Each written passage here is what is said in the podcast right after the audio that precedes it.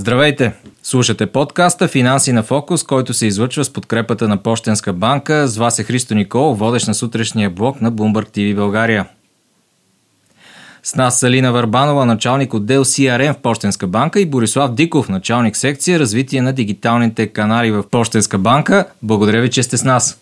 Благодарим за поканата. Изключително много се радваме да имаме възможност да споделим няколко интересни неща с вашите слушатели.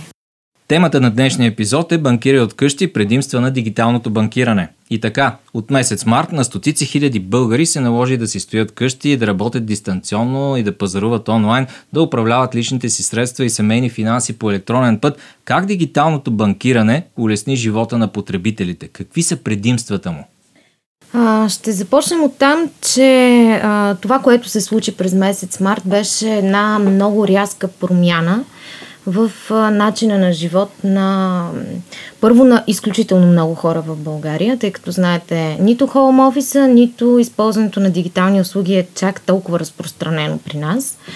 А, отделно беше изключително огромна промяна и в начина на работа на банковите институции а, нещо, което м- много се радваме, че успяхме страшно бързо да се организираме, така че да продължим да предоставяме същото ниво, дори и по-добро на услугите, които а, клиентите ни ползват в ежедневието. Какво се промени на практика? А, изключително рязко спаднаха всички кешови разплащания хората спряха да посещават офиси, дори за елементарните ежедневни нужди, които имат финансови. Мога да кажа, че грубо с 67 до 70% спадна а, трафика в а, нашата клонова мрежа и всички тези нужди се прехвърлиха в мрежата. Тоест онлайн започнаха да транзактират, да плащат, да използват кредитните и дебитните си карти за покупки, за хранителни стоки, за поръчки на храна, почти за всички нужди. А, много се увеличи трафика в банкирането ни. Тук колегата ми ще сподели малко повече детайли а, статистически. Ще са много интересни. Да, аз бих допълнил, че банкира от вкъщи всъщност не е само от вкъщи. Може да банкираш и от плажа, можеш да банкираш и от а, дискотеката. В момента малко са ограничени тези възможности. Все още не са затворени дискотеките, да. плажовете предстои да бъдат отворени. Да, но когато говорим за предимства на дигиталните канали, както Илина каза, всъщност тази ситуация колкото и лоша да беше тя, ни научи на някои неща, някои неща, които ще са ни полезни, дори когато се нормализира обстановката. Научихме се повече да комуникираме онлайн, да, да учим онлайн и разбира се да банкираме онлайн. Наистина, това не е толкова засегнато в. А, тоест нямаме, така да се каже, тази култура на дигитална, каквато имат масово в Западна Европа. Например, там а, средният процент на хора, които транзактират и банкират онлайн е над 55%, като дори скандинавските страни достига над 90, в Норвегия 95%, докато ние в България и Румъния сме на дъното в Европейския съюз по този показател. Но пък това означава, че има голям потенциал точно за ръст. Така, точно така. Това означава, че а, потенциалът е голям и цифрите показват над 47% на годишна база имаме ръст на онлайн транзакциите, което красноречиво показва, че хората вече виждат безспорните предимства на тази услуга и съответно се възползват от нея. Кои са предимствата? Най-важното за мен предимство е свободата. Свободата да можеш да си управляваш средствата, финансите ти напълно дистанционно по всяко време на денонощието, където и да се намираш. И разбира се, печелим най-важното, от което имаме недостиг най-много в днешно време, нашето време. И разбира се, пестим много от такси. Но за това ще говорим малко по-късно. Ще влезем в повече детайл. Дигитални услуги вече това банкиране, както преди го наричахме альтернативно, то вече по, в по-голяма степен се превръща като традиционен начин на банкиране за много голяма част от потребителите, защото а, сами виждат какви предимства им дава то. Тук можем да добавим, че един клиент, който е започнал да използва дигитални канали, изключително рядко се връща назад. Тоест, а, въпросът в, в клиентското поведение, това, което изследваме като тенденция, е човек да направи първата крачка. Влезе ли в матрицата, после няма излизане? Не бих я нарекла точно матрица, но влезе ли в а, дигитална комуникация с банката си, а, и с финансовата институция, която го обслужва, той а, вижда колко по-лесно се случват нещата. Избягва се ходене в офис, чакане на опашка, касиерки, попълване на хартияни, вносни, износни, всякакви други бележки и документи. Нещо, което аз лично много а, ненавиждам в а, работата, свързана с а, офиси, с хабенето на хартия, е ужасно. Това, което човек вижда е как с няколко клика може да си направи всички тези плащания. А, изключително сигурно, изключително лесно. Регистрацията за онлайн услугите също е много бърза. От там нататък клиентите не се връщат назад. Едно изречение ми направи впечатление. Научихме се да банкираме онлайн. Как обаче това... М- какви са разликите при, при при тези процеси и при това учене за различните възрастови групи? Предполагам, че младите хора сигурно ще споделите, че доста по-бързо а, се учат да бакират онлайн, отколкото хората над 55+. Да, разбира се, няма как а, да не отбележим, че при младите клиенти това е задължително условие и а, много висок процент, според най-различни проучвания, показват, че дигиталните услуги са една от основните причини и качеството им за избор на платежна институция, за, особено за младите потребители. Така че тези услуги вече са безспорен фактор в избора на банка. Безспорно банките инвестират изключително много в тези услуги, защото сами осъзнават, че това е бъдещето и няма как без конкурентно способни услуги в дигиталната сфера да бъдат успешни.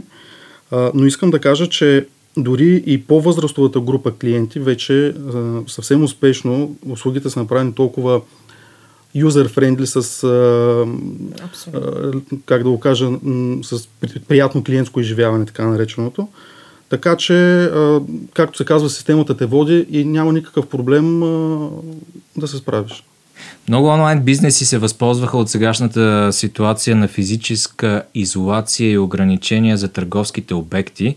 Банките успяха ли също да яхнат вълната, образно казано, увеличи ли се броят на потребителите на дигитално банкиране в настоящата ситуация?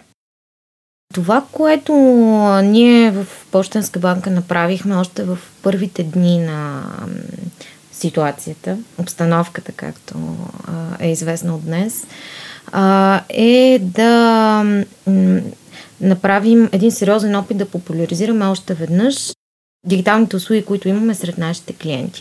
А, в какъв смисъл? Изпратихме много таргетирани съобщения към различни групи клиенти спрямо ползването от тях услуги и поведението им до момента, с които да им напомним в няколко лесни до три точки по какъв начин могат веднага да си активират банкирането, да си заявят продукт а, онлайн, да завършат покупка в чието процес те са се намирали, когато се е обявило извънредното положение, за да могат а, техните нужди ежедневни да продължат а, да се изпълняват така, както са желали хора. Ефективна ли беше тази кампания? Да, изключително. Резултатите показват, че беше изключително ефективна, да, което показва, че голяма част от клиентите са склонни да се възползват от тези услуги. Просто трябва да ги насочим в, по правилния път за да го направят. И да имат мотивацията. Да. В случая. Ползването на дигиталните услуги така или иначе има органичен растеж. За миналата година имаме почти отвояване на ползването на мобилно банкиране и два пъти повече транзакции през този канал. Като само за няколко седмици от когато възникна настоящата криза имаме 8% повече преводи през мобилното ни банкиране, въпреки че ситуацията дори предполага да има спад в паричните потоци. Тъй като имаше ограничена стопанска Точно активност. Така. Точно така. Така че това ясно и категорично показва, че въпреки в економически тежката ситуация, каналите напротив бележат ръст в използването, просто защото са по-удобни и всъщност се превърнаха в единствен приемлив вариант за голяма част от клиентите да продължат да банкират ежедневно. Безспорно страхът от разпространението на коронавируса доведе до ръст на безкешовите плащания. Какви са параметрите на това увеличение? С какви данни разполагате вие? Това, което наблюдавахме в първите седмици, в, всъщност от 13 март до края на месец март и така горе-долу първа, втора седмица на април, е, че в общи линии кешовите плащания за физически лица в ежедневието те не просто спаднаха, те почти изчезнаха. А, говоря за тегляне на пари в брой на банкомат, подобни, тегляне в пари в брой на каса. А, почти цялата дейност в тази посока замря. А, плащанията на посттерминали в обектите, които бяха затворени, естествено по същия начин а, изчезна. И за един период от 4 седмици видяхме въобще 60% спад в цялата дейност а, на клиенти физически лица. По същия начин е било предполагам и в а, фирмените, по фирмените сметки. М- следихме с много, следяхме с много така голям интерес и с много внимателно активностите, които запазват а, своята своите ръстове, тъй като имаше и определени търговски категории, в които имахме ръстове. Това са хранителните стоки и аптеките, медицински консумативи.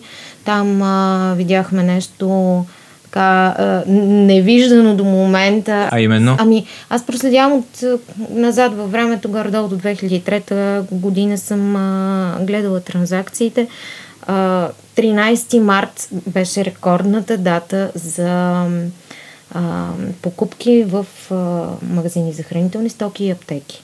В общи линии 4 пъти над нормалния среднодневен оборот. Да припомним, тогава хората се презапасяваха с хранителни стоки, туалетна хартия, лекарства, да. Не съм предполагала, че може толкова пари да се дадат за туалетна хартия.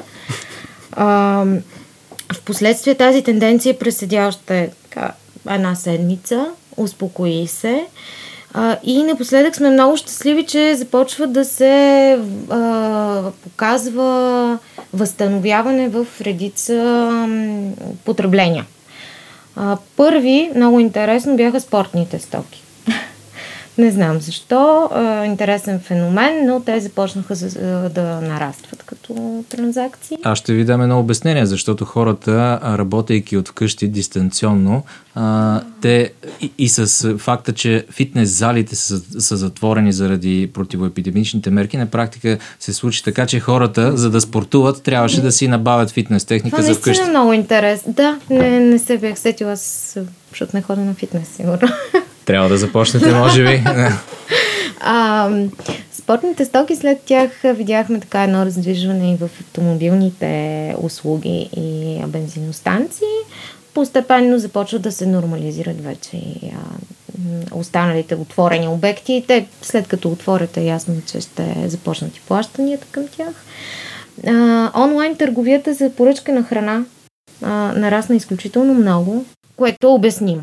Ресторантите бяха затворени. Ресторантите бяха затворени, но направиха доста добри а, промени в процесите си, за да осигурят а, доставка на храна. Аз лично съм а, се възползвала доста пъти в рамките на извънредното положение съм много благодарна на всички, които ни храниха. Като говорим за, безка, за безкешовите плащания, много ми е любопитно да споделите мнение. Знаете, че в някои скандинавски държави, например, кешът почти вече а, отстъпва и изчезва, да не кажем. Да, няма да бъде силно преувеличено. А, България този процес колко, колко време ще ни отнеме, за да, за да настигнем скандинавските държави по този показател? Ми ние това, което казваме е, така шеговито в нашия офис е, че се движим между 10 и 12 години назад от а, Западна Европа. А, за скандинавските републики може и повече да са. Нашата култура е различна. А, и географски, и всякак е различна, така че не вярвам скоро да видим такова развитие на нашия пазар, но е много удобно. А и за съжаление има и други фактори, които, знаете, пречат това да се случи с сива економика и така нататък. Но и най-важното, може би, действително водещ фактор, подкрепям Лина, е, че просто културата на хората е такава. Аз лично съм виждал не веднъж.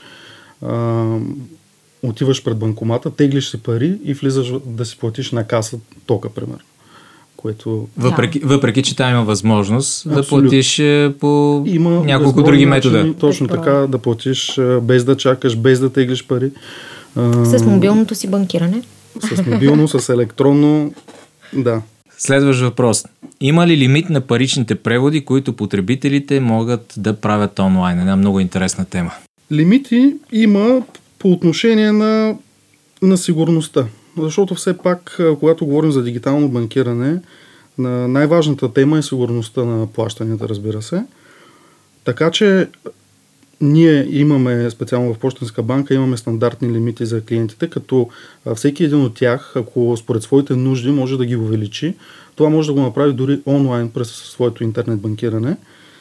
Така че това е още една услуга, която която е налична онлайн. В крайна сметка, когато връщам се на темата с предимствата на дигитално банкиране и това, което преди малко казахме, всъщност през дигиталното банкиране, освен а, различен вид преводи, можеш да си плащаш и сметките, битовите сметки за било то за телефон, за телевизия, за дори данъците да си платиш. А, като ако го направиш през карта, дори е абсолютно безплатно за клиентите. Кредитна. Кредитна. А, всъщност банкирането може би е единственият продукт, който е напълно безплатен, поне в нашата банка и, и, ти, и след това продължава да ти пести пари от значително по-низки такси а, спрямо аналогичните на, в клон на банката. А, тъй като се връщам на въпроса относно лимитите, да, има такива. Те са за защита, за протекция на нашите клиенти, което е от първостепенно значение за нас. Но пак казвам, според нуждите всеки клиент може да ги увеличи, за да, за да не го спира това в неговите потребности. А има ли разлики при тези лимити според различните видове валути, за различните видове валути? Обикновено лимитите, които се залагат, са, не са спрямо валутата, а са, да кажем, лимит за транзакция и, и такъв на ден, т.е. ограничаваш сумата на преводите, които от една сметка могат да бъдат излъчени в рамките на един ден. И това обикновено е достатъчно. Този лимит един и същ ли е при електронното и при мобилното банкиране? Или може да бъде различен? По принцип, това са два канала на една платформа, така че предполагат да имат общ лимит и повечето платформи на пазара работят по този начин. Следващ въпрос. Постоянно се появяват нови модели смартфони и най-различни причудливи джаджи. Има ли ограничения за това през какви устройства може да банкираме онлайн? Интернет банкирането обикновено е предназначено за настолни системи, операционни системи, докато мобилното банкиране може да се ползва от всеки смартфон или таблет, които работят под операционна система Android или iOS, като минималните изисквания са наистина минимални, с, спокойно могат да се работят с устройства, които са на 6-7 години, така че изискванията са наистина много ниски. Много ниски. Дано да не ви притесня със следващия въпрос. Като говорим за услуги през онлайн средата, няма как да ви спестя темата и за цената на тези услуги. Какво ще кажете на потребителите? Никак даже не ни притеснявате. Напротив, както казахме, предимствата, освен че пестят страшно много време на нашите клиенти, дигиталните ни канали, те пестят много пари транзакциите са значително, значително по-низки, като можеш да спестиш до 100% от цената на превод. Ще дам за пример само един стандартен левов превод към друга банка, който в клон на банката ще ви струва 5 лева, а през дигиталните ни канали е 2,95 стотинки. Тоест само от един превод се спестяват над 4 лева. А спестяването при един експресен превод Rinks е 8 лева. Така че всеки може да направи сметката си при едни 4-5 превода дори на месец, колко пари би спестил. И колко по-бързо ще стане. Даже преди няколко месеца се сещам, че така средното, средната такса за превод на каса в банка към, примерно, сметка в друга банка беше още по по-висок. Имаше случаи на 10-20 лева за превод и точно заради това се стигна до една промяна в европейска директива, инициирана между другото от българския депутат Ева Майдел, а, след което мисля, че бяха ограничени тя влезе в тези, сила тези, края на, тази, на края на тези такси. Декември миналата година да. влезе в сила. Тя се отнася за валутните преводи в евро, в, в еврозоната. Да, и предполага много ниски цени дори в евро вече. И на финала на подкаста има ли нещо, с което да обобщим темата банкирай от къщи и предимства на дигиталното банкиране? Това е темата на първия епизод на този подкаст. Ами, ще обобщим с един призив към нашите клиенти да се възползват максимално от удобствата, които им предоставяме. Всички тези услуги са развити а, с изключително внимание, а, с изключително м- старание от наша страна да предоставим удобство, а, да предоставим бързина и сигурност а, и да покрием ние се стараем до 95% от а, ежедневните нужди на нашите клиенти да покриваме а, в дигитална среда. Така че възползвайте се от тях, тествайте, м- транзактирайте, връщайте ни обратна връзка. Това е нещо, което много ценим в Почтенска банка и се стараем максимално да адаптираме и постоянно да променяме а, услугите, които предлагаме. Така че това е от нас. Благодаря на Пощенска банка за този разговор. Това бяха Лина Варбанова, началник отдел CRM в Пощенска банка и Борислав Диков, началник секция развитие на дигиталните канали в същата институция. Слушайте ни на BloombergTV.bg и на всички популярни платформи за подкасти.